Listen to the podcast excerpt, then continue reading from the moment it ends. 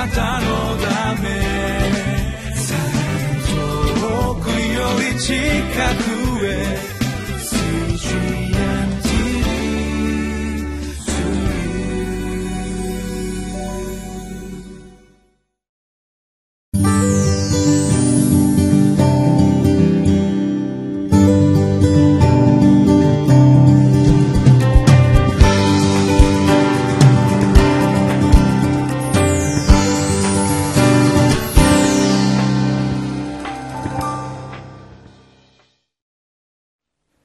皆さんこんにちは。ニューホープ千葉の牧師住谷です。今日は31日日曜日吉脇の9章16節から27節までを通しまして失敗や欠けたところさえも益としてくださる恵みということで見てまいります。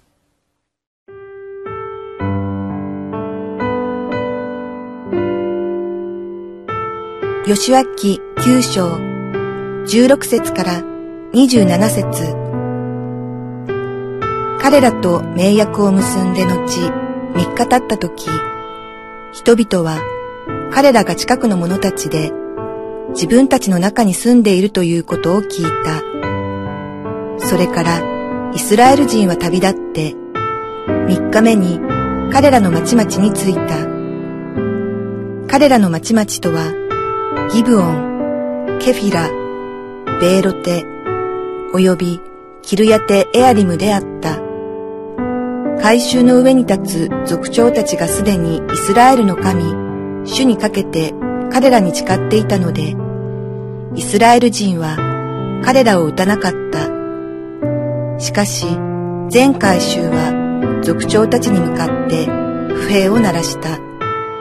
そこで族長たちは皆全改宗に言った。私たちはイスラエルの神、主にかけて彼らに誓った。だから今、私たちは彼らに触れることはできない。私たちは彼らにこうしよう。彼らを生かしておこう。そうすれば、私たちが彼らに誓った誓いのために、身怒りが私たちの上に下らないだろう。族長たちが全回収に彼らを生かしておこうと言ったので彼らは全回収のために焚き木を割る者水を汲む者となった。族長たちが彼らに言った通りである。ヨシアは彼らを呼び寄せて彼らに次のように言った。あなた方は私たちの中に住んでいながらなぜ私たちはあなた方から非常に遠いところにいると言って私たちを欺いたのか。今、あなた方は呪われ、あなた方はいつまでも奴隷となり、私の神の家のために焚き木を割る者、水を汲む者となる。すると、彼らはヨシュアに答えて言った。あなたの神、主がそのしもべモーセに、この全土をあなた方に与え、その地の住民のすべてをあなた方の前から滅ぼしてしまうようにと、お命じになったことを、このあなたのしもべどもは、はっきり知らされたのです。ですから、あなた方の前で私たちの命が失われるのを非常に恐れたので、このようなことをしたのです。ご覧ください。私たちは今、あなたの手の中にあります。あなたのお気に召すように、お目にかなうように私たちをお扱いください。ヨシアは彼らにそのようにし、彼らをイスラエル人の手から救って殺さなかった。こうしてヨシュアはその日、彼らを回収のため、また主の祭壇のため、主が選ばれた場所で焚き木を割る者、水を汲む者とした。今日もそうである。イスラエルの民がギブオンの方々と盟約を結んで3日経った後、彼らが近くから来たものであるということがわかりますしかし一度結んだ契約ですから彼らを撃つことができずイスラエルは彼らをその場所にとどまらせるようになります。一見失敗であり騙されて、えー、害を受けるように思うんですが神様の前で忠実であるならば神様の御心を求めそれに従うならば神様は全てのことを働かせて益としてくださる方であるということを今日学んでいきたいと思います。私たちはいろんな約束事をするんですが時として自分の利益にならない場合はもうちょっと約束したんだけど変えたいなと思うことがあります。でも私たちの神様はご自身が語られたことを忠実に守られるお方です。神様は私たちも同じように忠実であってほしいと願っておられます。あなたは自分の立てた約束を最後まで、たとえ状況が変わっても貫く忠実さ、誠実さをお持ちでしょうか神様の前で失敗することがあります。人々から騙されるということもあります。でも、最後まで忠実であり続けるならば神様はそのことさえも益に変えてくださるお方です。イスラエルが失敗しました。神様の御心を求めずに、選んでしまって失敗してしまったんですけれども神様はそのことも益に変えてくださりそのギブオンの人々がイスラエルの中に住み彼らをサポートする彼らを助けるものとなったというふうに記されています。神様は失敗さえも祝福に益に変えることのできるお方です。あなたは神を信じますか？たとえ自分の中に弱さがあって失敗があったとしても神様は私たちに忠実な方です。神の約束を最後まで守られるお方です。あなた自身自分の言葉に自分の約束に特に自分の信仰に神様の前で忠実であり続けていただきたいと思います。神様は忠実な方です。でも私たちは時々そのことからずれ外れてしまうところがあるんですけれども自分自身を神様のようによし私も自分の語った言葉に忠実であろう自分の選んだこと自分の決めたことを最後まで逃げずに責任を持って行おうという決意をするならば神様は私たちの弱さをも理解してくださりそれをも祝福に変えてくださるお方です。神様との関係を切らさないでください。そしてどうぞ自分の選んだ約束契約に対して最後まで忠実であっていただきたいと思います。特に人生において人間関係はすごく大事ですけども人との誠実な信頼関係は大事です。何よりも結婚も契約です。私たちは時々気が変わったとかもう愛していないとか状況が変わったという言い訳をしてその約束を忘れようとします。でも神様は忘れません。神様は忠実な方です。あなたもどうぞ覚えてください。神様の前で二人は契約を交わします。これが聖書的な神様の定められた結婚なんですけども神様はそのことを覚えておられます。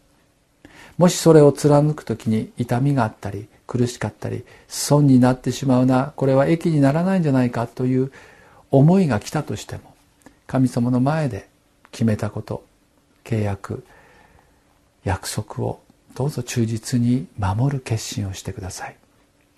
神様を見上げ神様の前で忠実であっていただきたいんです。神様はその中にある痛みも弱さも欠点も必ず祝福に変えてくださいます。私たちは人生の全てを見通すことができません。全てが分かっているわけではありません。また私たちが人を人間を変えることもできません。時には状況さえも変えることはできないんです。でも神の前で忠実であることを選んでください。ご自分の決められた約束言葉に忠実であってください。神様は全てを支配しておられます。そしてあなたのその態度その心を見て神様は敵をも誘惑者をまた害をも変えることのできるお方です。もう一度言います。神は全てを働かせて益とすることのできるお方です。どうぞ失敗や賭けがあったとしても神様の前に忠実であってください。神様との関係を切らさないでください。神様に祈り求め神様に従い続ける道をどうぞ守り続けてください。私たちは不誠実であっても神は真実なお方です。そして私たちがもし神の性質に預かろうと神様の御言葉に従って忠実に歩んでいくならば世の人は嘲笑うかもしれません。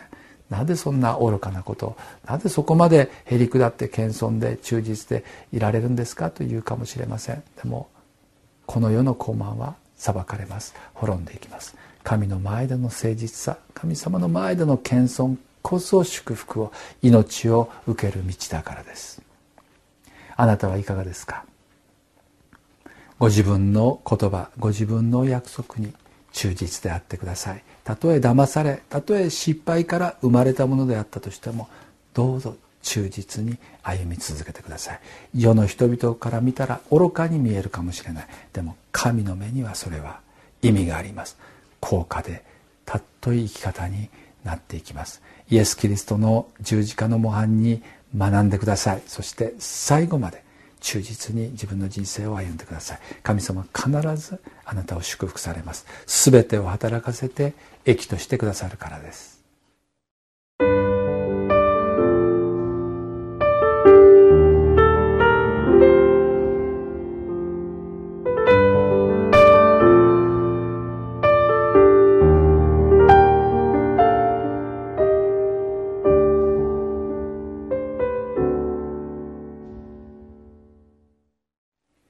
ヨシアはギボンの人々に騙され盟約を結んでしまいます。でもそのことに忠実であるがゆえに神様はそのことも益に変えてくださいました。私たちの人生の中でいろいろなことが起こってきます。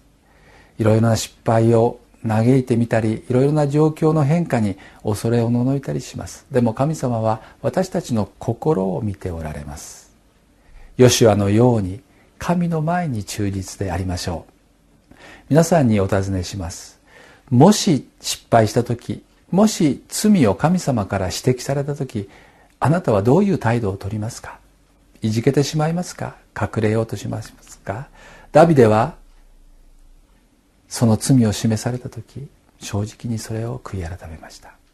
アブラハムもいろいろな失敗を通ってでも神を信じて義とされました。そうです。神を信じてください。神の前に忠実であるということを選び続けてください。神様は全てを働かせて益としてくださいます。私たちが罪に対して弱さに対してどのような心の態度をとるかがあなたの人生の歩みを決めていきます。神の前にへり下りましょう。高慢な態度は危険です。神様の前に神様がもし罪だと言われるならば私たちはそれを正直に認め悔い改めそして神様の前に忠実に歩む信仰者になりたいと思います。お祈りをいたします。